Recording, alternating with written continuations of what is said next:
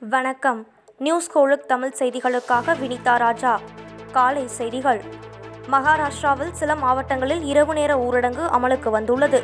மகாராஷ்டிரா மாநிலத்தில் கொரோனா வேகம் எடுத்துள்ளதால் நேற்றிரவு முதல் மீண்டும் இரவு நேர ஊரடங்கு அம்மாநிலத்தின் சில இடங்களில் அமலுக்கு வந்தது.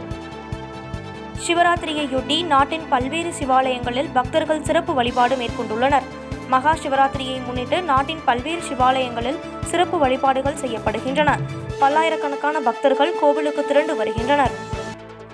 அதிமுக இரண்டாம் கட்ட வேட்பாளர் பட்டியல் வெளியிடப்பட்டுள்ளது. அதிமுக நூற்றி எழுபத்தோரு தொகுதிகளுக்கான வேட்பாளர் பட்டியலை நேற்று வெளியிட்டது.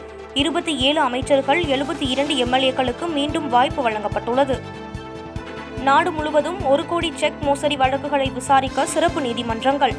நீதிமன்றங்களில் நிலுவையில் உள்ள ஒரு கோடி செக் மோசடி வழக்குகளை விசாரிக்க கூடுதல் நீதிமன்றங்கள் அமைப்பதற்கு மத்திய அரசு ஒப்புக்கொண்டுள்ளது. தமிழகத்தில் வேட்புமனு தாக்கல் நாளை ஆரம்பம். தமிழகம் புதுச்சேரியில் சட்டமன்ற தேர்தலுக்கான வேட்புமனு தாக்கல் நாளை தொடங்குகிறது.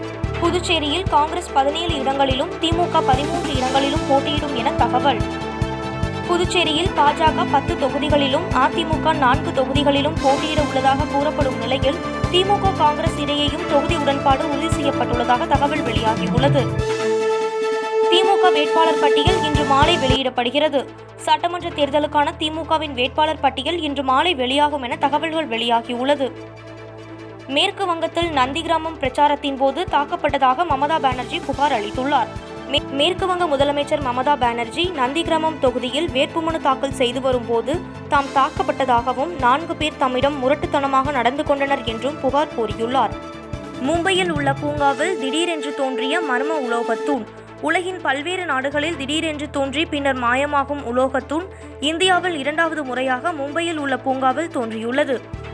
ஐசிஐசி டெஸ்ட் தரவரிசை பட்டியலில் ரிஷப் பந்த் ஏழாவது இடத்திற்கு முன்னேற்றம் அடைந்துள்ளார். ஐசிஐசி சிறந்த டெஸ்ட் வீரருக்கான தரவரிசை பட்டியலில் இந்திய அணி வீரர் ரிஷப் பந்த் ஏழாவது இடத்திற்கு முன்னேறியுள்ளார். குறைந்த இணைய வேகத்தில் இயங்கும் இன்ஸ்டாகிராம் லைட் செயலி அறிமுகம்.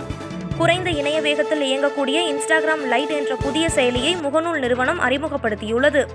ஆண்ட்ராய்ட் போன்களுக்கு பயன்படுத்த கிடைக்கும் இந்த புதிய செயலி குறைந்த இணைய வேகம் கொண்ட இந்தியா உள்ளிட்ட நூற்றி எழுபது நாடுகளில் அறிமுகப்படுத்தப்பட்டுள்ளதாக கூறியுள்ள முகநூல் நிறுவனம் வழக்கமான செயலியை காட்டிலும் குறைந்த வேகம் கொண்ட டூ ஜி நெட்வொர்க்கில் இது சிறப்பாக செயல்படும் என தெரிவித்துள்ளது.